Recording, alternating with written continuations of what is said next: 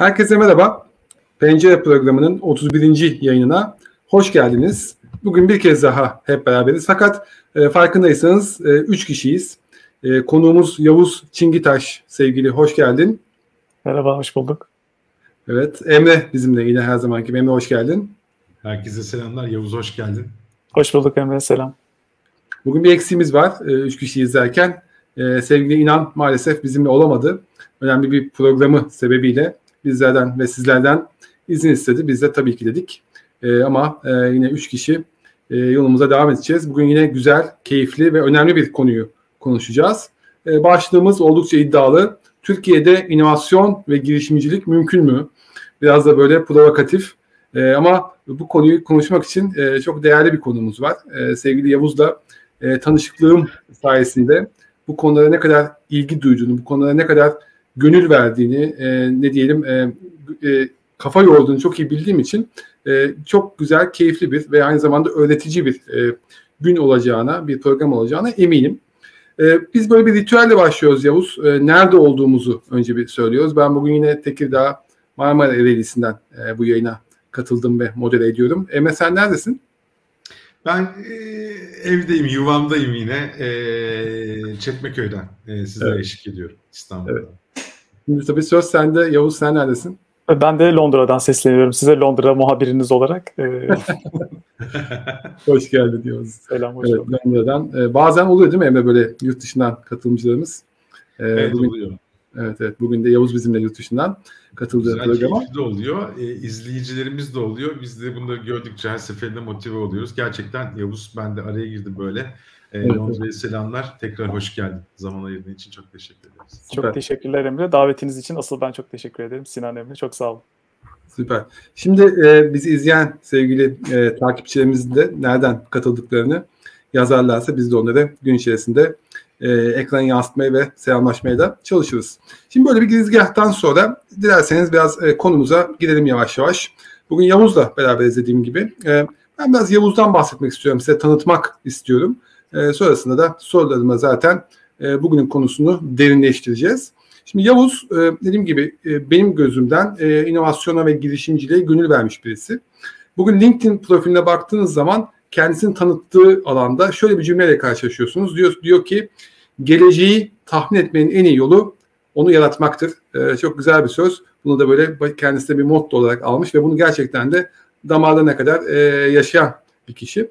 E, eğitimine baktığınız zaman e, Yeditepe Üniversitesi'nde bilgi sistemleri ve teknoloji lisansı, arkasından İTÜ'de e, işletme ve teknoloji yönetimi yüksek lisansı. Böyle gayet e, güzel ve e, sağlam bir altyapıyla iş hayatına önce Borusan Otomotiv'de BMW markasının pazarlama uzmanı olarak başlıyor. Yaklaşık iki yıl çalıştıktan sonra Sabancı topluluğunda Brisa firmasında görev yapmaya başlıyor. Önce Lassa marka yönetimi uzmanı 3 yıl kadar. Sonra da yavaş yavaş işte kan mı çekiyor artık onu konuşacağız.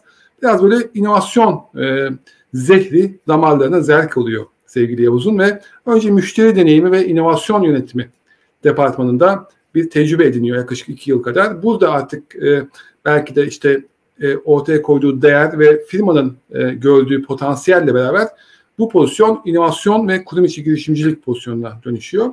E, bizim Yavuz'la tanışıklığımız da bu süre zarfı içerisinde oldu. Ben de o dönem Sabancı Topluluğu'nun başka bir şirketinde çalışırken beraber e, çalışma ve ortaya hatta böyle bir kurum içi girişimcilik el kitabı diyebileceğimiz bir araç seti diyebileceğimiz bir kitapçık çıkartma şansımız oldu. O yüzden e, o günden beri zaten Yavuz'la ilişkimiz öyle uzaktan da olsa e, devam ediyor. Sonrasında Yavuz böyle bir kurumsal hayattan e, o kabuklarını kırarak çıkıyor ve bugün de aslında e, bol bol konuşacağımız Goin firmasının kuruluşu karşımıza çıkıyor. Goin firmasının kurucusu olarak e, e, önce Türkiye'de, bugün de e, hem Türkiye hem de İngiltere'de e, farklı e, şehirlerde, farklı ülkelerde büyüttüğü şirketinde e, kurumlara inovasyon danışmanlığı e, vermeye devam ediyor. Ama sadece buna da kalmıyor. Sadece danışmanlık tarafında değil aynı zamanda işin mutfağında da gayet aktif. Kendi girişimleri var. E, bunlardan benim bildiğim e, bir iki tanesi Alle Hamile, e, Trip Move, girişimciye dönüş, InnoDash. Eminim ki bunların dışında belki Yavuz'un bugün paylaşacağı farklı e, girişimlerde olmuştur veya olacaktır ama bundan en azından benim bildiklerim e, dört tane de girişime kendisi de e, yelken açmış vaziyette. Böyle bir e, girizgah E, umarım ki e, yeterli olmuştur ama yine eksik kalan bir şeyler varsa Yavuz lütfen sen e, tamamla. E, ben böyle bundan sonra biraz sorularla başlayayım istiyorum. E, ilk sorum biraz aslında e, Goin firmasının ortaya koyduğu ve bizim de çok faydalandığımız bir rapor üzerinden olacak. E, Goin'de siz e, inovasyon ve girişimcilik raporu adı altında bir rapor yayınladınız Yavuz ve burada özellikle hem Türkiye'deki hem de dünyadaki inovasyon ve girişimcilik ekosistemi üzerine hem teorik hem de pratik ve aynı zamanda içgörüler dolu bir raporla hani okuyucular hakikaten bir inovasyon e, ne diyelim bakış açısını zenginleştirecek bir e, hizmet ve servis de sunuyorsunuz diye düşünüyorum. Ben çok faydalandım bu rapordan. Hala da faydalanıyorum. Şimdi bu raporun da belki de ana mesajlarını böyle birazcık konuşarak başlayalım istiyorum o yüzden. İlk sorum şu. E, sen bu başlıklar altında baktığın zaman Türkiye'de e, kurum içi girişimcilik veya inovasyon ekosistemini nasıl görüyorsun? Dünyadaki yerini e, birazcık da değerlendirerek. Çok teşekkür ederim Sinan. Ee, çok sağ ol güzel sözlerin içinde. Ee, biz de rapor için oldukça Goin ekibi olarak, yani Goin ekibi adına aslında e, çok teşekkür ederim. E, başta Deniz olmak üzere. E, oldukça fazla emek harcadık ve bunun tabii e, geniş kitleler tarafından kullanılıyor olması da bizi ayrıca mutlu ediyor. Biz bu raporu yaparken hangi amaçla başladık? Belki onu söyleyerek başlamalıyım. Biz evet inovasyon konusunda çalışıyoruz, inovasyon konusunda emek harcıyoruz. E, Birçok şirketin dönüşümüne belki öncelik, e, özür dilerim, e, dönüşümüne e, öncülük ediyoruz. Ancak e, geniş kitleler tarafından inovasyonu biraz daha anlaşılır kılmak, biraz daha e, inovasyonun korkulacak bir şey değil, aslında belki de herkesin bunun bir parçası haline getirmesi gerektiğini anlatmak, e, metodolojileri anlatmak, e, dünyada, Türkiye'de biraz önce senin söylediğin gibi şirketler, girişimler, e, bireyler, öğrenciler inovasyon konusuna nasıl bakıyor? Bunu e, geniş bir çerçevede ele almaktı e, temel amacımız. Burada da e, özellikle e, sadece bir literatür taramasının ötesinde yani hani curate ettiğimiz içeriklerin ötesinde aynı zamanda bizim e, kendi yazdığımız içerikleri de içinde barındıran bir rapor ve e, tabii ki kapsamlı bir araştırmayı da e, içinde barındırıyor. 330 kişiyle yaptığımız görüşme hem birebir görüşmeler hem anket e, sonuçları e, neticesinde ortaya çıkarttığımız bir de bir e, anlamlandırdığımız bir aşama da var raporda. Ve buraya baktığımızda en özellikle göze çarpan noktalar kurumlar tarafından göze çarpan noktalara bakacak olursak kurumlar evet inovasyonu biliyor. E, inovasyonun hani sadece refah içinde olduğumuz zamanlarda değil e, aslında problemlerle dolu olan zaman dilimi içinde de büyük bir kurtarıcı olduğunu, inovasyonu yaparak ancak o problemleri çözebildiklerinin farkındalar. Fakat farkındalık tabii yetmiyor. Farkındalığın ötesine geçmek ve bunu günlük iş yapış biçimine getirmeleri konusunda maalesef e, sürülebilir yapılar kuramadıklarını e, gördük. E, bu da tabii e, neyi beraberinde getiriyor? E, şirket böyle bir e, inovasyona odaklılık yapmadığında e, haliyle çalışanlar da bu konuda kendilerini geliştirmemiş oluyorlar ve dolayısıyla ne oluyor? E, ortak bir şekilde kurumun farklı bir yöne doğru gitmesi engellenmiş oluyor. E, ve kurumun kendi içinden belki yeni girişimler çıkartması, yeni oluşumlara doğru e, gitmesi de yine engellenmiş oldu. Dolayısıyla bizim gözlemimiz kurumlar tarafında özellikle bu raporda e, evet biliyorlar, farkındalar ve hatta ufak ufak denemeler de yapmışlar. Ancak sürülebilir bir inovasyon yaklaşımını henüz kuramadıklarını görüyoruz. Genel olarak tabii ki bunu kuranlar ve yapanlar var ama genel olarak yapılamadığını e, gözlemliyoruz. Girişimciler tarafından baktığımızda hani inovasyon ne durumda Türkiye'de diye baktığımızda biliyorsunuz bu inovatif metodolojiler işte design thinking ve lean startup gibi metodolojiler çoğunlukla zaten girişimciler için tasarlanmış metodolojiler. Kolaya, ucuza evet. denemeler yaptığımız, e, müşterinin ihtiyacını anlayarak çözümler tasarladığımız metodolojiler. Evet biliyorlar. Evet bazıları da deniyorlar da ama yeterince iyi metodolojiyi kullanamıyorlar. E, onu gözlemledik. Yani ne demek? E, akıllarına bir fikir geldiğinde belki direkt MVP'ye gidip MVP'yi test edip yani o biz prototip de diyoruz aslında ona erken aşama prototip. E, bunu deneyip fakat sonrasında e, işte müşteri ihtiyacı ve problemiyle çok eşleştirmediklerini görüyoruz. E, eşleştirseler de yeterince ona dair bir çözüm olarak denemediklerini görüyoruz gibi böyle problemler var. Kısaca metodolojiyi biliyorlar kurumlara göre aslında bir adım öndeler fakat onu yeterince iyi kullanabiliyorlar mı? Burası bir soru işareti. Ee, öğrenciler tarafına baktığımızda ise inovasyon ne kadar önemli diye. Ee, öğrenciler aslında inovasyonu belki de en fazla odak noktasına koyan e, grup diyebiliriz. E, inovasyonun faydasının farkındalar. Metodolojileri öğrenmek istiyorlar. Bunun için çaba sarf ediyorlar. Bunun için birçok program var. E, onlara katılıyorlar. E, bazı fellow programlarına katılıyor. İşte Girişimcilik Vakfı'nın çok güzel fellow programı var biliyorsunuz. E, onun gibi yerlerde yer almaya çalışıyorlar. Burada öğrenimler kazanıyorlar. Ve şirketleri seçerken de buna dikkat ederek yapıyorlar. Yani ne demek? E, şirketin içine girmeden önce bir inovasyon yaklaşımı var mı? İnovasyona dair bir süreç, sistem kurulmuş mu? E, burada gerçekten bir şeyler yapılıyor mu? Bir de öyle bir durum var biliyorsunuz. Bazı şirketler bazen yapıyormuş gibi e, görünme durumunda olabiliyor. İşte onu aşmış mı acaba şirket? Bazı çıktılar elde etmiş mi? Buna bakıyorlar ve şirketlerin de yine çok büyük bir problemi, hep problemlerden gittik. Başta biliyorsun Sinan öyle demiştik hani problemleri ele alalım diye. Şirketlerin de çok büyük bir problemi bir yandan da yeni yeteneği çekemiyorlar. Tabii böyle bir e, problemleri var. Doğru. Dolayısıyla bu alanda da hem yeni yeteneği çekebilmek, hem var olan yeteneği koruyabilmek, hem de var olan yeteneklere yeni yetkinlikler kazandırabilmek adına aslında inovasyon oldukça önemli olduğunu görüyoruz. Süper. E, sen e, özellikle mış gibi yapan şirketler derken aklıma e, Tendaya Wiki'nin e, kitabı geldi. O inovasyon tiyatrosu kavramını aktarır. Hani sen de e, çok iyi takip ediyorsun Alexander evet. Osterwalder'in ekibinden. E, o e, inovasyon tiyatrosu gerçekten de iş hayatında e, bazen hepimizin içerisine düştüğümüz bir tuzak. E, fakat hani bundan çıkabilmek de çok çok kıymetli.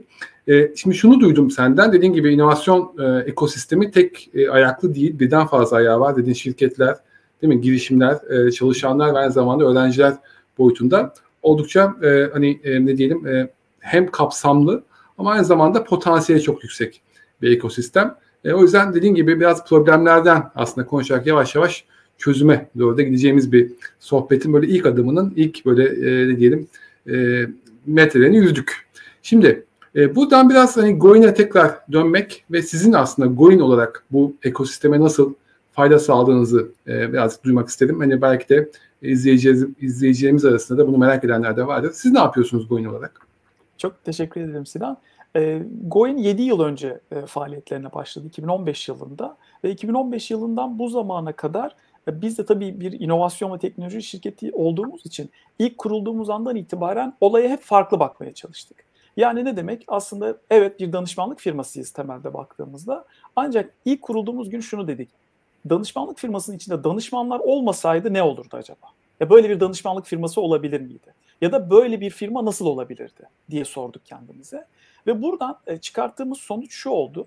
E, bir, biz Goin olarak farklı yaptığımız, hep biz bunu şöyle şu şekilde ifade ediyoruz. Klasik inovasyon, klasik danışmanlıktan farklı olarak bizim amacımız yetkinliği karşı tarafa transfer edebilmek. Yani biz istiyoruz ki çalıştığımız firmalar bizimle çalıştıktan sonra bizim sahip olduğumuz bu kurum içi girişimcilik ve girişimcilik yetkinliğini onlara transfer edelim. Bu sadece tabii ki bir eğitim gibi düşünmemek lazım. Sistemler, süreçler, işte e, handbooklar, e, tabii ki eğitimler, o yetkinliğin transfer edilmesi yani sürülebilir bir yapıyı e, kurduktan sonra bizim de bir daha bu anlamda çalışmasınlar istiyoruz temelde. Çünkü danışmanlıktan bizim anladığımız bu ve bizim Goin ekibi olarak e, böyle e, sağlıklı bir saplantı olarak da e, sıkı sıkıya bağlı kaldığımız çıktı odaklı işler yapmayı seviyoruz. Yani biz istiyoruz ki bir işi hayata geçirdiğimizde, bir şirketle çalışmaya başladığımızda sonunda mutlaka elle tutulur bir çıktı olsun. Bu bir girişim olabilir, bu bir ürün olabilir, bu bir hizmet olabilir, bu bir metodolojinin kurulması olabilir, süreç ve e, o çıktılarının yazılması nasıl olması gerektiği olabilir gibi gibi. Dolayısıyla biz Goin olarak dediğim gibi e, kurumların inovasyon yeteneği kazanmasını sağlıyoruz. Fakat tabii bunu yaparken şey diyebilirsiniz hani sizin sürdürülebilirliğinizde bir soru işareti. Sonuçta biz bütün yetkinliğimizi karşı tarafa transfer ediyoruz. Dolayısıyla bize daha sonra ihtiyaçları olmayacak. Burada da e, burada da öğrendiklerimizle yeni ürün ve hizmetler geliştiriyoruz. En başta sen söylediğin için çok teşekkür ederim sen. Evet girişimciye dönüş, onun İngilizcesi Hey Founder, Inodash ve en son aslında kurucu yatırımcı olduğumuz Bubbleworks Media var. Hani dedin ya bir tane daha eklersin belki bir. Oraya bir tane ekleme yapayım. E, Bubbleworks Media ile de e, onu kısaca söyleyeyim. E, anahtar teslim podcast kanalları e, kuruyoruz büyük firmalar için. E, şirketini Estonya'da e, kurduk şu anda. E, ve Avrupa'dan da birkaç hatta e, çalıştığımız firmada var şu anda. Amacımız orada o podcast'i, o yeni nesil medyayı bir şekilde büyük şirketler için, girişimler için e, kolay kullanılabilir bir hale ve onların da genişlemesini, büyümesini sağlayabilmek için kullanıyoruz. Dolayısıyla dediğim gibi evet yetkinliği transfer ederken bir yandan da kendimizi girişimci şirket olarak e, değerlendiriyoruz. İşte bu İngilizce'de venture builder olarak da e, geçiyor. Kendi içinden yeni girişimler çıkartan. Bu zamana kadar dört tane farklı ürün ya da girişim diyebiliriz çıkarttık. Bundan sonra da o öğrenimlerle tekrar yeni girişimler çıkartmaya da devam edeceğiz. Süper. E, şunu duydum söylediklerinde. Aslında hani dedin ya e, bir yandan e, bildiklerimizi aktarıyoruz. Peki bize ihtiyaç duymazlarsa ne olacak? Aslında hani o kendi içerisinizdeki o yıkıcı inovasyonu şirketin iş modeli haline getirmişsiniz. Kendi işinizi aslında sürekli yıkarak yeni iş modelleri bulmak için e, mecbur kılıyorsunuz. Bu çok çok e, önemli bir e, bence konu. E, Birçok firma çünkü tutunuyor ürünlerine, hizmetlerine ve hani e, başkası e, ne diyelim kendisi yıkamadığı için o e, iş modeline gelip başkası yıkıyor ve ondan sonra maalesef bu şirketlerin ömrü e, çok uzun olmuyor. O kendi iş modelini kendini yıkabilmek olma, e, yıkabilecek olmak buradaki bence asıl mesajdı. E, eminim ki izleyenler, izleyenler de onu anlamıştır e, oradaki e, alt mesajı. Harika. Şimdi biraz Emre'ye dönelim. Çünkü e, Emre'nin de eminim ki hem senden duyduklarıyla e, aktaracaktır hem de onun bakış açısıyla, onun penceresinden yine bize e, güzel e, mesajlar da gelecektir. E, soruyu şöyle kurgulayayım istiyorum Emre'ye. Şimdi Emre çok e, uzun yıllardan beri bu işin danışmanlık tarafında ama öncesinde kurumsal geçmişte var. O yüzden iki masanın iki tarafını da çok iyi biliyor. Ve özellikle danışmanlık tarafında birçok firmayla çalışıyor. Hem e, ne diyeyim KOBİ seviyesinde de daha büyük kurumsal e, uluslararası firmalar e, seviyesinde. Emre nasıl görüyor acaba Türkiye'deki e, özellikle bu inovasyon ve kurum içi girişimcilik ekosistemini nasıl tecrübeler ediniyor? Bir ondan dinleyelim. Ee, öncelikle Yavuz'a teşekkür etmek isterim. Çok aydınlatıcı paylaşımlarda bulundu gerçekten. İlerleyen dakikalarda ben de böyle ondan bazı kupleleri kullanacağımı düşünüyorum e, argümanlar sunarken. En azından onun söylediklerini altını çizmek için. Sinan sana da teşekkür ederim. Yani bu tarafta şunu itiraf etmek lazım. E, bu konuda tecrübeliyim demek çok zor. Çünkü her gün e, alıştığımız kurumsal hızdan çok daha hızlı değişen bir dünya var. Gerçekten her gün uyumlanmakla geçmeye çalışıyor. Ben de bu tarafta e, insan faktörüne ağırlıklı odaklanmaya çalışıyorum. E, e, diğer yandan ister istemez tabii ki e, o olaya odaklanmaya çalışırken ekosistemi de anlaman gerekiyor. Ekosistem bana sorarsan her şey. Yani bu şeyde insanı besleyen, insanı destekleyen, belirsizlik ortamı var aslında. Yani o bir, bir sonraki adımı öngöremediğin, sonuçta ne, sonunda nereye gideceğini öngöremediğin şeyler oluyor ağırlıklı olarak inovasyonda ve girişimcilik tarafında. O noktada e, ben ekosistemlerin çok değerli olduğunu düşünüyorum ve ekosistemi sadece e, yani üniversitelerden tutun birçok şeye bağlayabiliriz. Bu konu hakkında geçen sene Türkiye'de de bir araştırma yapıldı. Şu an aklıma geldi. Raporuna e, eğer ulaşırsam YouTube'daki videonun altına linkini koyacağımı da söyleyebilirim. Ben burada şunu söyleyebilirim. Kurumlar tabii ki inovasyon e, ve e, işte girişimci kurum içi girişimcilik tarafında aktifler ve bu artarak devam ediyor. E, ama sanki mantalite tarafında hala oturmamız şeyler var. Yani inovasyon bir e, trend bunun üzerine gidelim tarzda şeyler var ama işte o yetkinlikler biraz farklı, bakış açıları farklı Yavuz'un dediği gibi bunları almakta her şeyi bıraktım bir kenara. E, o mantalite neden önemli? Bu, bu tarafta zorluklar yaşandığını görüyorum. Bir tane kurum, bir iş ortağımız, aynen bunu yaşadık. E, bir ARGE üzerine çalışmalar yapıyor ama tabii ki ürge ile ilgili de şeyleri var. Ve ana e, görev tanımları inovasyon ama durmadan baskı ürge tarafından geliyor ve bir gün e, satıştan bir kişi veya işte fabrika üretimden bir kişi diyor ki fabrikanın çıkışını gösteriyor. Klasiktir bu birçok yerde duyulmuştur. Bak diyor buradaki tırları görüyor musun? Evet bunlar buradan çıkmazsa inovasyon neyimize diyor. Şimdi evet onun satılması lazım. O nefes alıp vermek gibi. Hayatta kalmak için bunu yapmak zorundayız ama inovasyon da bunun 5 sene sonrası, 3 sene sonrası, her sene her geçen sene de aslında o zaman zarfı daralıyor. Yani geleceğe dair yatırım yapmamızla alakalı, bırakacağımız izle alakalı bir konu. Ben bu tarafta tam ayrımın henüz tam oturmadığını düşünüyorum. Oturmaya başladı kesinlikle. E, ama bunun dışında e, şey de söylemek lazım. Yani illaki kurumlar içerisinde bir kurum içi girişimcilik ekosistemi yaratmak evet. Ama girişim e, girişimlere de ayrı ekosistemlere dahil olarak ulaşmak da bence kritik. Kurumlar bu tarafları da arttırmaya başladı. Çünkü orada daha aktif, daha hızlı, kurumsal kaslardan farklı kasları geliştirmiş e, e, şeyler var, insanlar var, organizasyonlar var, farklı yetkinlikler var. E, kurumlarda da kaynak var aslına bakarsanız. Burada ortak noktayı bulabildiğimizde e, güzel örnekler çıktığını görüyoruz. Bununla ilgili Türkiye'de güzel e, aslında bence şeyler var. Vitrine çıkmış örnekler var. Bir de şey görüyorum ben e, nacizane özellikle KOBİ tarafında. Şimdi KOBİ'ler tabii ki biraz daha e, bunları değiştirebiliriz. Farklı farklı klasmanlara ayırabiliriz ama şu var benim gördüğüm kadarıyla bir yılmışlık da yaşanıyor. Nedir? Mesela ben her zaman şunu sorguluyorum. Musk SpaceX'ten bir e, roketi fırlattı ve yere indi. Biz bunu gördük heyecanla. E, karşıladık. Bu bizi harekete geçirip ben de yapabilirim dedirtiyor mu yoksa adamlar yapmış, olay bitmiş. Biz neredeyiz burada deyip yılgınlık yaşıyor muyuz? O noktada aslında inovasyonu biz hep uç örneklerle yaşıyoruz ama kendi gerçekliğimizde, kendi dünyamızda e, atabileceğimiz, değer yaratabilecek küçük yeni bir adım aslında inovasyon olabilir. Yani biz kendi dünyamıza odaklanarak aslında belli adımları oluşturmamız lazım. Yoksa zaten aradaki adımları oluşturamayacak bir e, gelecekle karşı karşıya kalacağız. O da uçurumlar yaratacak gibi gibi. O yüzden küçük adımlar da olsa kendi gerçekliğimiz üzerine inşa, edece, inşa edeceğimiz şeyler kritik. Burada kurumların e, her geçen sene artarak bu konu ilgisinin e, arttığını söyleyebilirim. Ama önemli olan gerçekten o mantaliteyi oturtmak, yapıyormuş gibi yapmak değil. mantaliteyi oturtmak ve özellikle bu mantaliteyi hayata geçirecek yetkinliklere e, ağırlık vermek, sistemleri kurmak üzerinde. E, bilmiyorum katılır mısınız? Ben de burada hemen parantez açarak Yavuz'a bir soru yönelteceğim. Kurum kültürüyle inovasyon kültürü e, uyuşuyor mu? Belki bunun cevabını net ama senden çok kısa da olsa duymak isterim e, izninle Sinan. E, Tabii. E, kurum kültürü, inovasyon kültürünü bazen zorluyor gibi geliyor. Sen ne diyorsun bu tarafta? Kahvaltıda yer mi?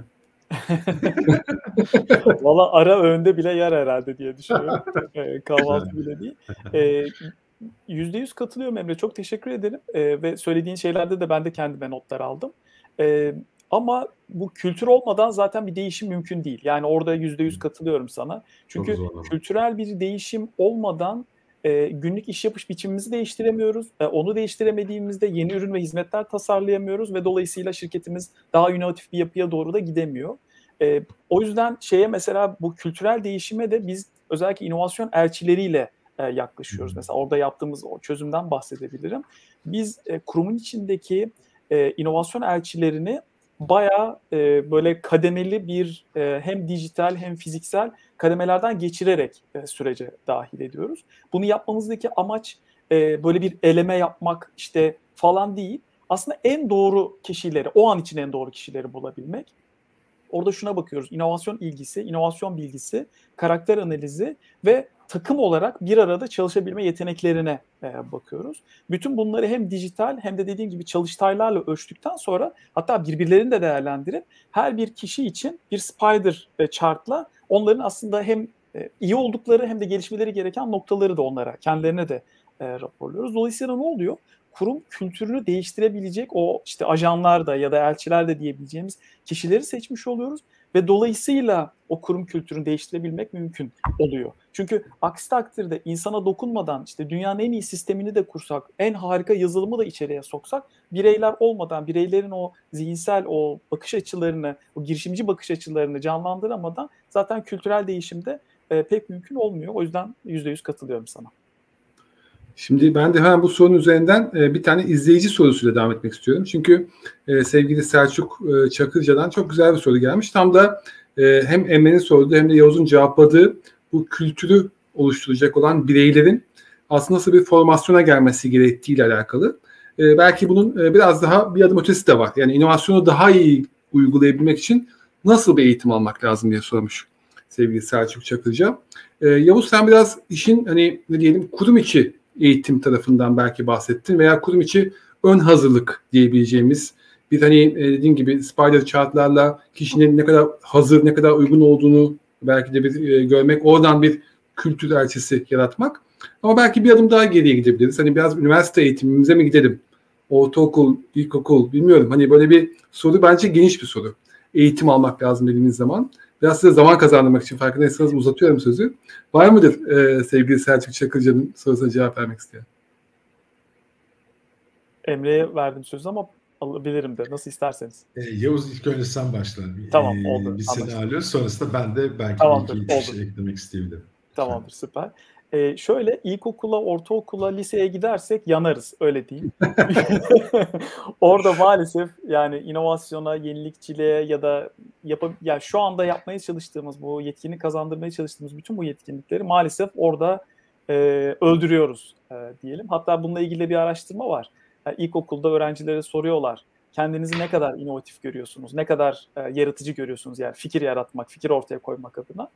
E, orada %90'ı evet diyor. Evet ben gerçekten iyi fikirler bulurum, harika fikirler ortaya çıkartırım diyor. Fakat bu liseye geldiğinde %10'a düşüyor, üniversiteye geldiğinde %5 oluyor ve artık kurumda çalışmaya başladığında artık yüzde kaça düştüğünü e, siz düşünün. Maalesef böyle bir e, araştırmada e, bunu destekliyor. Dolayısıyla biz kendimizi nasıl inovatif kılmalıyız? Çünkü eğer birey olarak biz kendimizi inovatif bir birey haline getirmezsek zaten bu World Economic Forum'un yayınladığı işte biliyorsunuz her yıl yayınlıyor onlar. Gelecekteki hangi yeteneklere sahip olmalıyız? E, o yeteneklerle ancak e, iş hayatında bir varlık gösterebiliriz diye oldukça güzel bir çalışması var. E, çok tavsiye ederim herkese onu bakmasına. Her yıl yayınlayıp da yeniliyorlar da. Orada en önemli üç konu var. Bir, problem odaklı düşünebilmek ve o problemi çözüme dönüştürebilmek. Çünkü biz hep görüyoruz çok e, yüksek sayıda insanla bu zamana kadar e, birleş, birleştik, buluştuk, onlarla bir şeyler yapmaya çalıştık. Ve orada hep gözlemlediğimiz şu, diyoruz ki bize problemi anlatın, herkes bize çözümü anlatıyor. Diyoruz ki peki bu bir çözüm, bunun problemi ne? Hmm, düşünmem lazım. Bizim biraz daha e, gelişmekte olan bir ülke olduğumuz için belki de hemen çözüme gitmeye çalışıyoruz. Hemen çözmeye, onun çözümüne gitmeye, çözüme odaklanmaya çalışıyoruz. Fakat problemine emin olmadığımız bir çözüm maalesef piyasaya çıktığında ürün olarak başarısız olması çok daha yüksek ihtimali oluyor. Dolayısıyla en önemli buradaki yetkinlik probleme odaklanmak, problemden yola çıkarak çözümler tasarlamak diyebiliriz. Bir diğeri e, tasarım düşüncesi, o işte critical thinking diye de geçiyor, design thinking diye de geçiyor. Yani amaç burada e, problem sahibi olan kitleyi dinlemek, ondan dinlediğini anlamlı bir veri haline dönüştürebilmek ve bu veriden yola çıkarak çözümü tasarlayıp çözümü tekrar en başta empati kurduğumuz kişiler üzerine test edip ondan sonra hayata geçirmek e, diye de düşünebiliriz. Burada yine e, ufak bir örnek olabilir. Sabancı'da çalıştığım zamanlarda e, mesela lastik sektörüyle ilgili bir şey değiştirmek istediğimizde orada empati kurma aşamasında ben tulumlarımı giyip iki gün lastik sökme takmada çalıştım. Neden? Orayı anlamam gerekiyor. Oradaki o e, işte neler oluyor, lastik sökme takmak ne demek, nasıl bir süreç, onlar nasıl yapıyor, ben ilk defa gelen birisi olarak nasıl yapıyorum ya da dondurma dağıtımı ile ilgili çalıştığımız bir projede bayağı kamyonlara atladık, dondurma dağıttık iki gün boyunca.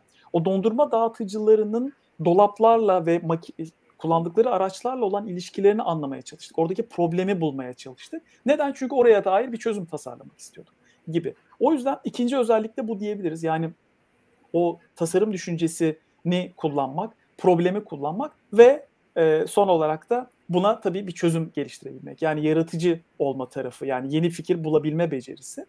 E, bazen işte biraz önce de dediğim gibi hani ilkokulda, ortaokulda, lisede evet kendimizi bir miktarda olsa iyi fikir bulabilir olarak görüyoruz. O sonra giderek azalıyor. Bunu kaybetmemek için de benim en hani iyi olabilecek önerilerinden bir tanesi aklınıza gelen fikirleri hem not almak hem de onları yapmaya çalışarak aslında denemek. Mesela benim telefonumda da 58 tane fikir var gerçekten. Bu zamana kadar işte 5-6 tanesini yapabildim. Zaten insan 58 tanesini de yapamıyor. Ama bazen bazen şunu görüyorum. Birisi yapmış oluyor. Diyorum ki ya harika yapmışlar diyorum. Üstünü çiziyorum. Yanına da onun linkini ekliyorum. Diyorum ki yapmışlar. Helal olsun. Çok güzel olmuş diyorum. Çünkü zaten bir kişinin 58 tane fikri yapması zaten mümkün değil. Yani hani Elon Musk da olsak herhalde o şeye de sahip olsak 58 fikri aynı anda e, yapamazdık diye tahmin ediyorum. E, o yüzden üçüncü önerimde o e, yeni fikir bulma becerisini geliştirmekte yaptığını düşünüyorum.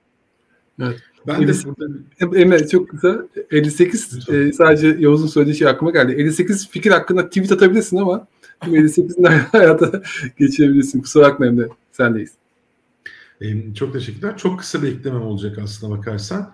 Ee, Yavuz'un dediklerine katılmakla beraber e, ben merakı besleyen, merak duyduğum şey üzerinde adım atıp derinleşmemizi sağlayan, buradan üretim ve deneme yaparak aslında sonucunu görmemizi destekleyen süreçlerin çok değerli olduğunu inanıyorum. Aynı şekilde mevcut üzerinde de e, yapıcı ve geliştirici e, sorgulamaları ortaya koyup tekrar e, bir alternatifi ortaya koyarak aslında eleştirmek sadece sözde değil işte Yavuz'un üzerine durduğu aksiyon üzerinden gitmenin faydalı olduğunu düşünüyorum. Burada da şunu kabul etmek gerektiğine inanıyorum. E, daha bugün mesela bu program öncesinde e, bizim üniversitemizde neler yapabiliriz diye konuşuyorduk. Bu bunları değiştirmek çok kolay olmuyor maalesef. Bu noktada Erhan Erkut Hoca'nın hani bir şey var ya kitabı e, sistem çaresiz eğitim sizde. Yani bu tarafı kendi illaki okullardan bekleyeceğimiz şeyler var. Kurumların da yapacağı şeyler var ama belki çocuklarımıza, evdeki işte evdeki kültürümüze bunları eklersek e, bence küçük de olsa e, büyük bir etkiyi yaratabilecek böyle dokunuşlar olabilir gibi geliyor. E, en azından gelecek kuşakların hayatında. Sadece bunu eklemek istedim. Yavuz çok teşekkür ederim. Zaten sen çok kapsamlı şekilde e, değindin konuya. Ben teşekkür Süper. ederim Emre. Söylediğine sadece şu ek olarak şunu söyleyebilirim. Güzel. Zamanında ortaokullarda, liselerde bu design thinking ve inovasyon konusunda birkaç tane derse girme şansım olmuştu. Keşke aslında ki oradaki eğitimin içine bu e, bakış açısını ekleyebilsek. Biz evde Mercan'la onun denemeleri yapıyoruz. Mercan benim kızım 7 yaşında.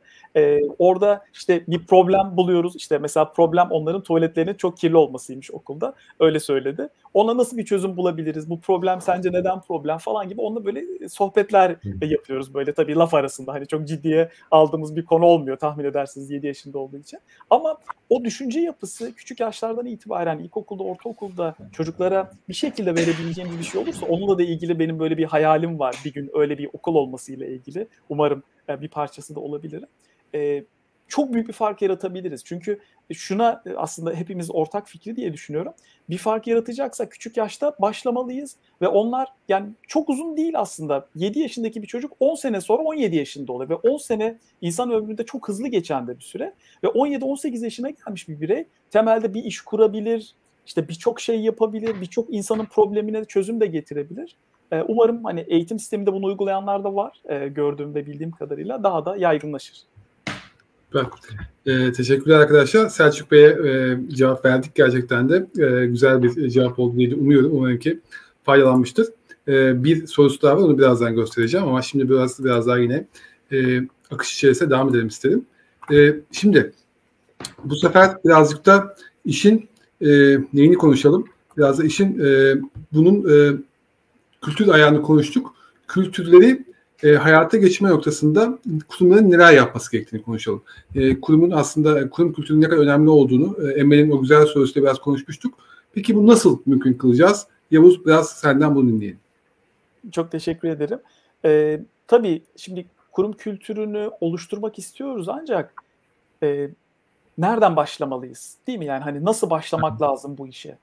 E, biz daha doğrusu şöyle söyleyeyim 2013-2014 yılları arasında yazdığım bir makale vardı. Bu makalede temel olarak anlatmaya çalıştığım şey inovasyonu nasıl sürdürülebilir kılarız? Özellikle büyük şirketler için nasıl sürdürülebilir kılınabilir diye bir e, aslında metod önerisiydi e, bu makale. Ve o makale zaten sonrasında Goin'in genel iş yapış biçimi ve bizim metodolojilerimizin de ana e, omurgası oldu diyebilirim. Biz sürece önce stratejiden başlıyoruz tahmin edeceğiniz gibi. Çünkü e, stratejimiz olmadan yani hangi yöne doğru gideceğimiz, sonunda hangi çıktıları elde etmeyi istiyoruz gibi bütün bu e, kriterler, bütün bu beklentilerimiz e, hatta şey de diyebiliriz bunlara hedeflerimiz olmadan e, sürece başladığımızda işte biraz önce konuştuğumuz gibi maalesef sonunda ne olacağını bilmediğimiz ya da inovasyonu tam olarak ne için yapmaya yapmak istediğini bilmeyen şirketler e, karşımıza çıkıyor. O yüzden diyoruz ki önce stratejiyle başlamak lazım. Biz burada şöyle bir yaklaşımımız var. Önce 70 soruluk bir anket. Anketle birlikte farklı e, kademelerden çalışanlarla yaptığımız birebir çalıştaylar. Burada amacımız e, üst düzey yöneticiler, orta düzey yöneticiler ve uzmanları ayrı ayrı çalıştaylarda tamamen içlerini dökmelerini sağlayabilmek aslında. Bütün bunları yaptıktan sonra da e, inovasyonda şirketin bir fotoğrafını çekerek onlara bir rapor e, veriyoruz. Ve bu rapordaki amacımız şu. Şirketin nereleri çok iyi, nerelerinin gelişmesi gerekiyor ve gelişmesi gereken yerler için iki yıllık yol haritasında neler yapmaları gerekir diye çok detaylı bir planla başlıyoruz temelde strateji kısmında. Çünkü bunu yapmadığımızda şöyle bir şey olabiliyor. İnovasyon sürecinin ortasında şirketler şunu soruyorlar. Peki bir sonunda çıkacak ürünleri ne yapacağız? Ya da sonunda bir girişim çıkacak mı? Ya da işte sonunda sadece eğitim alacak insanlar ve sonunda kaç fikir bulacağız ya da e, özellikle Sabancı'da çalışırken ve sonrasında da birçok çalıştığımız hem Sabancı şirketi hem başka birçok şirketle de e, yaptığımız çalışmalarda e, şunu gözlemliyoruz. Yani sonunda ne olacağını bilmeden girdiğimiz bir süreçte maalesef e, başarı şansımız daha düşük oluyor. Çünkü e, şimdi ikinci geleceğim adım kültür olacak ve bireyler olacak.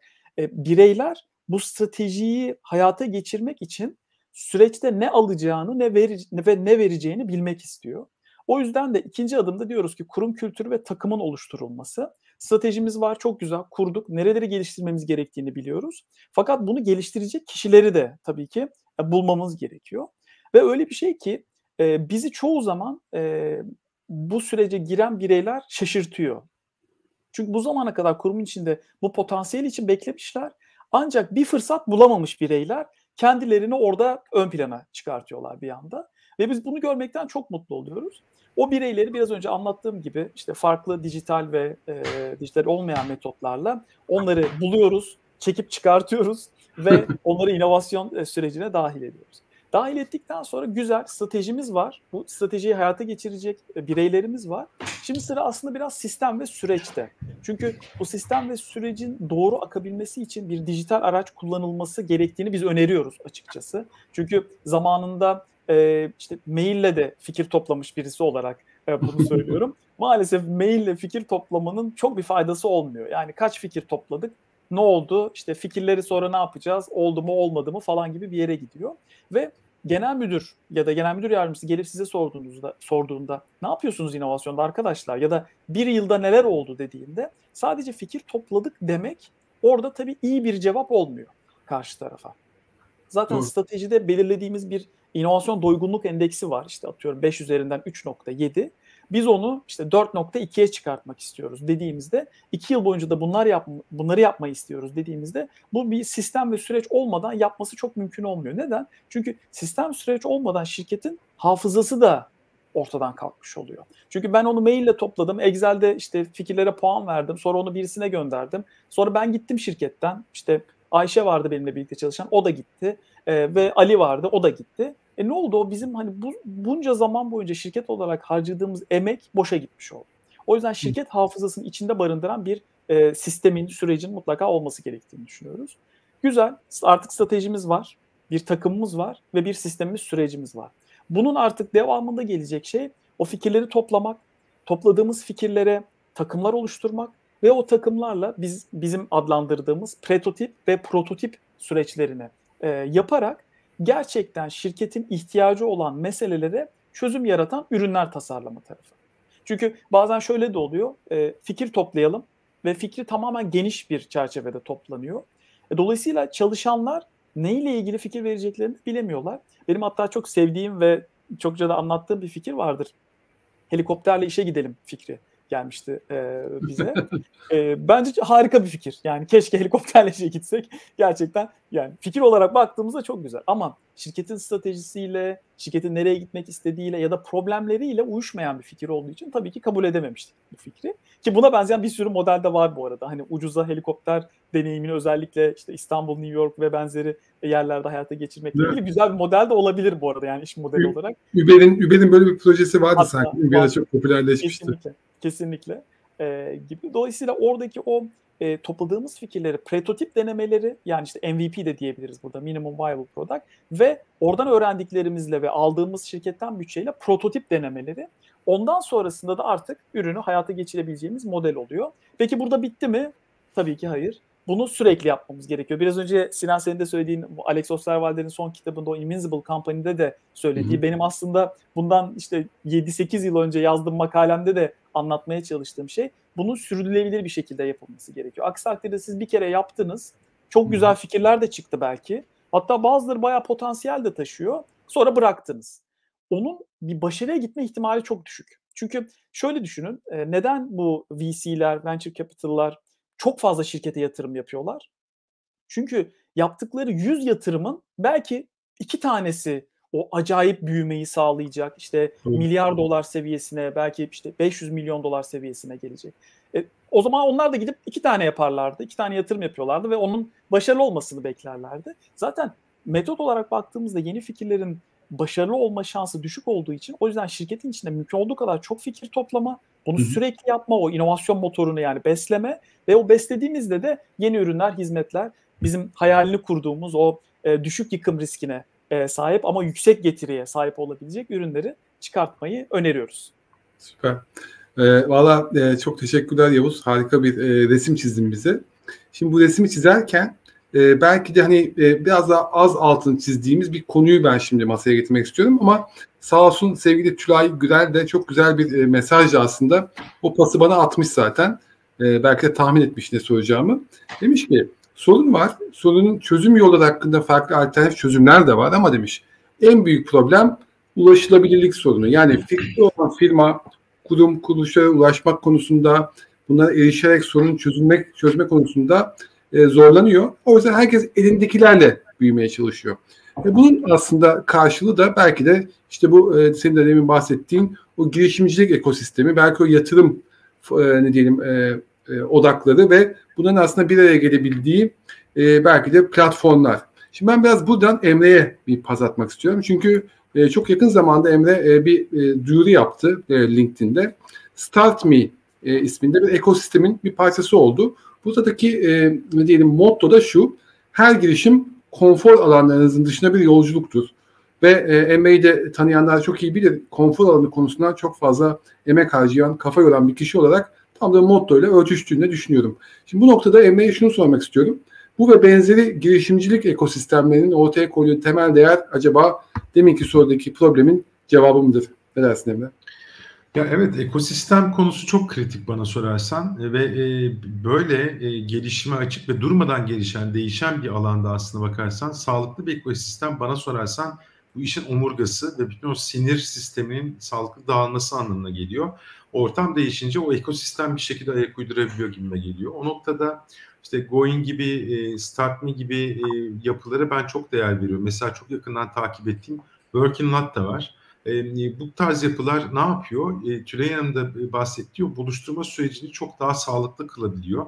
Çünkü kurumların bakış açısı biraz önce de konuştuğumuz gibi o dünyadaki her şeyi anlamak zorunda değil.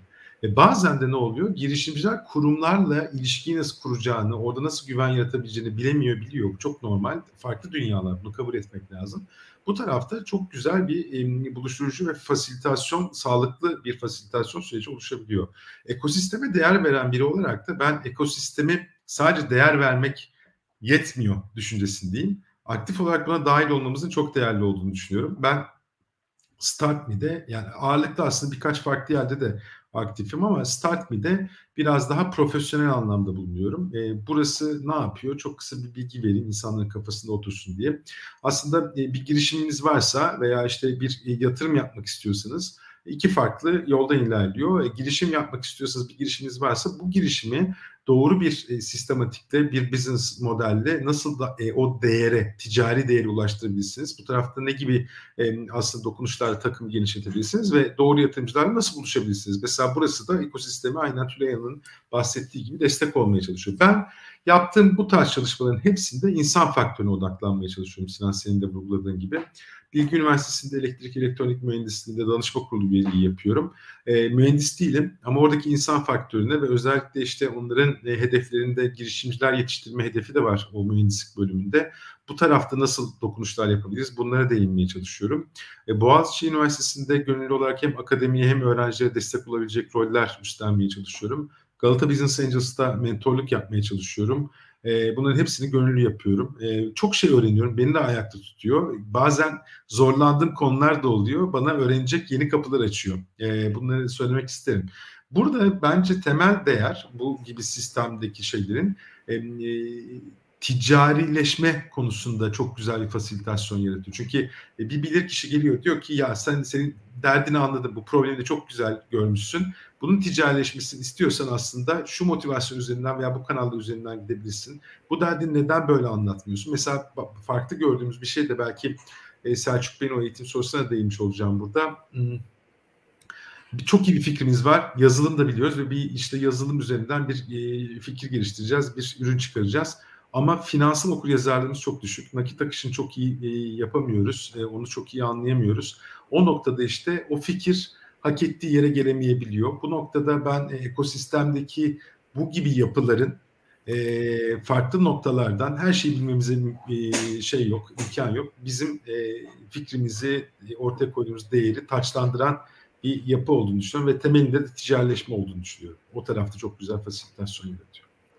Çok sağ ol Emre. Şimdi e, Mahmut Bey de benzer şekilde hem Tülay Hanım'a destek vermiş hem de tam senin altını çizdiğin o finansmana erişim sorununun e, buradaki temel problemlerden bir tanesini olduğunu söylemiş. İşte o yüzden bu tarz e, ne diyelim e, girişimcilik ekosistemi uygulamaları veya platformlarına daha da fazla ihtiyaç var. E, bunların da aslında e, altını e, çizdin. Teşekkürler. E, şimdi artık buraya yavaş yavaş sona geliyoruz arkadaşlar. 45 dakikayı bulduk. E, çok faydalı e, ve çok yine zihin açıcı, ilham verici bence e, bir sohbet oldu ve oluyor. E, ben böyle son sorulara geçerken kendi kafamda duyduklarımı böyle bir kısaca yansıtmak istiyorum. Sonra size e, yine bir soru yönelteceğim. Yine ikinize de aynı soruyu, soruyu yönelteceğim hatta. Fakat ben böyle kendi cebime ne koydum derseniz e, uzun 58 tane farklı projesi olduğunu öğrendim. E, bunlardan 4 tanesini zaten biliyordum. Beşincisini duydum. İki tanesini de ben bugün ilk defa duydum. Bunlardan bir tanesi yani okul değil mi? Böyle bir e, inovasyona yönelten okul projesi. E, diğeri de helikopterle işe gitme projesi. Daha demek ki... O benim projem e, değil ama. Bilmiyorum yani bana öyle geldi. Daha neler neler var. İşte bu, bu belki de hepimizin kendi cebimize koyması gereken önemli bir e, not. Hepimizin aklına birçok fikir geliyor. E, hatta Tiffany Boba'nın çok güzel bir sözü var. Salesforce'un inovasyondan sorumlu e, başkan yardımcısı diyor ki yani duş yapan herkesin fikri vardır diyor. Güzel bir analoji. Çünkü özellikle tuvalette geçirdiğimiz zamanda değil mi çok yaratıcı olabiliyoruz. Ama önemli olan çıkıp ne yaptın diyor. Yani çıplak olarak koşma tabii ama giyindikten sonra o fikirlerini hayata geçirmek için ne yapıyorsun? Not alarak başlamak da buradaki belki ilk adım olabilir. Ben bunu kendime not aldım. E, ikincisi de Emre e, çok güzel e, hem kendi deneyimleriyle hem kendi e, ne diyelim inisiyatifiyle e, bazen gönüllü olarak bazen profesyonelce bu işin neresinden tuttuğunu anlattı. Başta çok samimi bir şekilde ben bu işin uzmanı değilim dedi ama e, konuşmanın içerisinde bu işe ne kadar da aslında emek harcadığını da duyduk ama özellikle bu insan boyutunu birkaç kez vurguladı. O yüzden ben de burada yine Emre'den duyduklarımdan şunu yansıtmak istedim. İnovasyon, girişimcilik, kurum içi girişimcilik kavramların hep ismini çoklayabiliriz ama merkezinde insan var. Merkezinde müşteri var. E, ilk müşteri de kendimiziz. O yüzden hani onu da unutmamak gerekiyor. Çıkış noktasının e, insan olduğunu unutmamak gerekiyor sanki. E, diye ben böyle kısaca bir özet yapmak istedim. Ama şimdi son soru size arkadaşlar. E, son soruyu aslında şöyle düşündüm. Nasıl tasarım odaklı düşünmede de önce problem alanından sonra çözüm alanına geçiyorsak buraya kadar problemi bol bol konuştuk. Çözüm nasıl olacak? Yani soru aslında Türkiye'de inovasyon ve girişimcilik nasıl mümkün olur noktasında yine sizin pencerenizden bakış açılarınızı duymak isteyeceğim. Fakat bunu cevaplarken bir ricam da olacak. Öne e, sevgili Selçuk Bey'den ikinci bir soru da gelmişti. Ta, tavsiye edebileceğiniz bir kitap var mı diye. Böyle kendi cevaplarınızın içerisinde sonunda bir de kitap önerilerinizi de yaparsanız dört dörtlük olur. Buyurunuz. Kim başlamak ister? Yavuz lütfen. Tamam. Teşekkür ederim Emre tekrar. Ee, inovasyon ve girişimcilik nasıl mümkün olur sorusu güzel. Hatta dediğin gibi ilk başta hani mümkün mü diye sormuştuk. Ee, şimdi nasıl mümkün olurun e, cevabını vermeye çalışayım ben de. Ee, eğer ki e, bir kurum için konuşuyorsak bunu ne yapmak istediğine emin ve bunun için emek, zaman harcamaya kararlıysa pek tabii ki mümkün. Çünkü e, bunun için yapabilecek o kadar çok fazla yol var ki ve bunun için yardımcı olacak birçok firma da var e, Goin'in ötesinde. Dolayısıyla burada gerçekten bir şey yapmak istiyorlar mı? Yani biz bugün masa üretiyoruz ama yarın başka birisi de masa üretiyor ve biz masa üreterek e, sadece fiyatla rekabet ediyoruz. Ama burada aslında rekabet edebileceğimiz çok fazla şey var. Yani masaların kiralanması iş modelinden tutun da çok farklı modellere doğru gidilebilecek bir taraf da var. Masanın ötesinde başka yerlere de gidebiliriz. Çünkü çalıştığımız birçok firmayla kendi faaliyet alanının dışında da yeni ürünler, hizmetler ya da girişimler e, geliştiriyoruz. Dolayısıyla şirket olarak eğer gerçekten e, bunu yapmak istiyorlarsa e, bunu yapabilmek için çok fazla yol var. Yeter ki o ne yapmak istediklerini, stratejiyi baştan iyi konumlasınlar içerideki bireylerin bu yetkinliğe sahip olmasına izin versinler. Çünkü biliyorsunuz özellikle yeni nesil e, burada söz sahibi olmak, fikirlerinin duyulmasını e, istemekle birlikte bunları hayata geçirmek tarafında da e, çok istekliler. Dolayısıyla bütün bunlara fırsat tanındığında e, neden olmasın? E, girişimciler için bu inovasyon mümkün mü diye baktığımızda olmazsa olmaz zaten. Girişimciler sürekli yenilik ortaya koymalı, sürekli yeni şeyler bulmalı, yapmalı, denemeli ve bunu ucuza, basit bir şekilde yapabilmeli. Yine o design thinking e, metodunu kullanarak.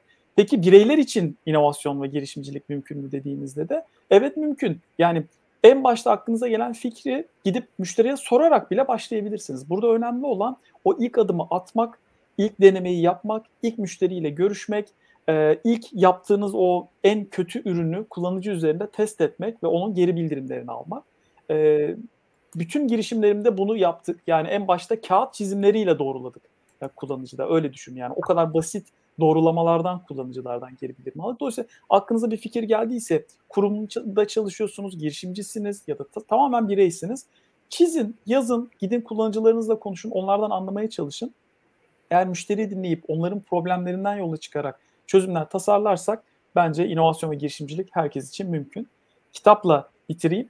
Ee, kitap tarafında benim hani özellikle tasarım düşüncesi oda, e, tasarım düşüncesi odağında çalışmalar yaptığımız için onu iyi anlattığını düşündüğüm hem örneklerle hem de hikayelerle hem de metodolojiyi iyi anlattığını düşündüğüm e, yaratıcı özgüven yani kitabı var. E, Creative Confidence İngilizcesi ama Türkçesi de yaratıcı özgüven olarak da var. E, Tom Kelly'nin IDEO'nun kurucusu yazdığı e, kitap. E, oldukça tavsiye ederim. Böyle hani alıp okuyabileceğiniz, örnekleri de bulabileceğiniz bir kitap. E, ama daha metodolojiye gitmek istiyorum ben. Metodolojiyi iyi anlamak istiyorum derseniz. E, Ash Mauryan'ın Running Lean kitabı var. Yine benim sevdiğim kitaplar ve klasikleşmiş The Lean Startup, Eric Ries'in kitabı ki onun da Türkçesi var. E, neydi? E, Yalın Startup. Yalın Startup. Ha, Yalın Startup. İsmi değişti ya sonradan. O yüzden hatırlamakta zorluk çektim. Yalın Startup. E, ve e, Girişimci Ne kitabı. E, onu da yine Steve Blank'in kitabı aslında bütün bu işleri başımıza açan belki de kişi olarak Steve Blank'in kitabını da önerebilirim. Süper. Teşekkürler Yavuz. Emre? Ee, Yavuz teşekkürler tekrar. Ee, ben de e, senin soruna, ilk soruna e, ekosistem tarafından değineyim yine. Ben ekosistemin çok kritik olduğunu biraz önce söylediğim gibi omurga ve sinir sistemi haline e, şeklinde düşündüğümü söyledim.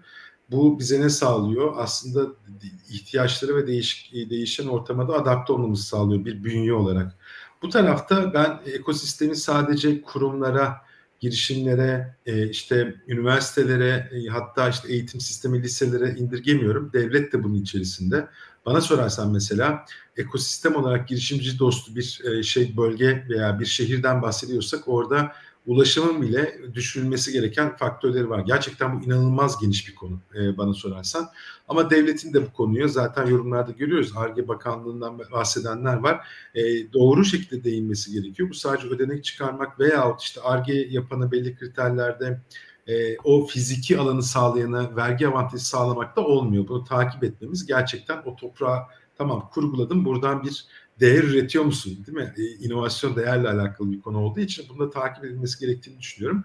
Ama burada en önemli konulardan biri de örnekler. Örnekler çünkü şey yapıyor insanda bir tren var ve kaçırıyorum e, duygusunu yarattığı için bence o tarafta harekete geçiş kolaylaştırabiliyor ve özellikle girişim tarafında bence işte bu son dönemde kurumların inovasyona ve özellikle işte e, girişimcilerle yakın temaslı olmalarını destekleyen bir unsur da Türkiye'deki e, vitrine çıkan e, ve çok fazla yatırım almaya başlayan girişimler. Şimdi 2021 rakamlarına bakıyoruz. E, ciddi artışlar var. İki tane rekor var. Hem e, işte e, 2021'deki yatırım alan girişim sayısı ciddi şekilde arttı, kat be kat arttı hem de rakam arttı. İşte 294 tane girişim e, yatırım aldı. 1.5-1.6 milyar dolarlık yatırımdan bahsediyoruz toplamda. Bunun bir tanesi aslan payı getire gitti. Yaklaşık 950-900 e, küsür milyon dolar, 980 küsür milyon dolar olması lazım. Ama onu sıyırdığımızda geri kalan 500 küsür milyon dolar yine 2020'ye göre kat be kat fazla. Çünkü 2020'de sadece 148 milyon dolarlık yatırım var. 200 tane yatı, e, şey e, girişim yatırımı almış. Buradaki gelişim aslında bizim özellikle Avrupa sahnesinde Türkiye'deki girişimlerin ön plana çıktığını gösterir. Burada e, hep eleştirilen bir noktadır. Ucuza gidiyor fikirlerimiz döviz noktasında. Mesela işte bu biz hep dövizi farklı konulardan veya o döviz dengesini, kurlarını farklı noktalardan değerlendiriyoruz ama girişimcilik ekosisteminde de çok e, birebir şey var. Bir de ben bu konuyu şöyle görüyorum ekosistemi. Bu bir bayrak yarışı. Siz bir fikir ürettiniz, ciddi şekilde başarılı oldunuz, para kazandınız, bir de exit yaptınız diyelim. Olay orada bitmiyor, olay orada başlıyor, ekosistem olayı. O bayrağı teslim edeceğiniz yeni nesilleri ne yapabilirim? İşte aslında Yavuz'un hayalleri beni o yüzden çok etkiledi. E, bir girişim var ama mesela bir okul hayalinden bahsediyor. İnsan okul hayali kuruyor mu bugünlerde? Yani ben nasıl para kazanabilirim, nasıl işte bir mask olabilirim? Hep o örneklerle e, yaşıyoruz aslında. Bence bunlar çok değerli. O yüzden ben e, Yavuz'u yakından dinleme şansına daha haiz olmadığı için kendimi şanslı buluyorum. Kitap olarak da şunu önerebilirim. TTGV'nin bir inovasyon kültürü inşa etme adında bir kitabı var. Ana yazarı Besmik Bishop. Ee, çok güzel. Bu işte keşifle inovasyonu ayrıştırır. Çok net şekilde anlatmaya çalışır. O yetkinlikleri ön plana koyar. E, bence e, hani bir, özellikle bir organizasyondan bahsediyorsak, insan faktörünü de anlamak istiyorsak güzel bir kaynak e, diyebilirim e, bu kitaba herkese de öneririm. E, benim anlatacaklarım bu kadar. Çok güzel. Çok teşekkür ederim Harika bir yayın oldu arkadaşlar. E, Yavuz ne niyetinde geldin? E, her zaman ki, e, olduğu gibi yine çok büyük bir keyifti seninle sohbet etme şansı bulmak. Emre'nin de güzel ve e, yine derin ve aynı zamanda ilham verici yorumlarıyla bence daha da zenginleşti. E, umarım ki izleyenler e, bugünden özellikle Türkiye'de inovasyon ve girişimcilik mümkün mü sorusuna e, cevaplar bulabilmişlerdir. Ama aynı zamanda sadece buna cevap bulmadılar. E, kendi deneyimlerimizden, e, kendi bakış açılarımızdan çok farklı bence noktaların da altını çizdiler. E, umarım ki herkes için faydalı bir yayın olmuştur efendim. E, bizden bugünlük bu kadar. E, bir yayın daha sonuna geldik. İki hafta sonra umarım ki farklı bir yayında tekrar görüşmek üzere. Ben iyi akşamlar diliyorum. İyi akşamlar. Çok Hepinize teşekkür ederim akşamlar. tekrar davetiniz için. Sizlerle burada olmak da benim için ayrıca keyifti. Çok teşekkür ederim tekrar. Görüşmek üzere. Görüşmek, Görüşmek üzere. üzere.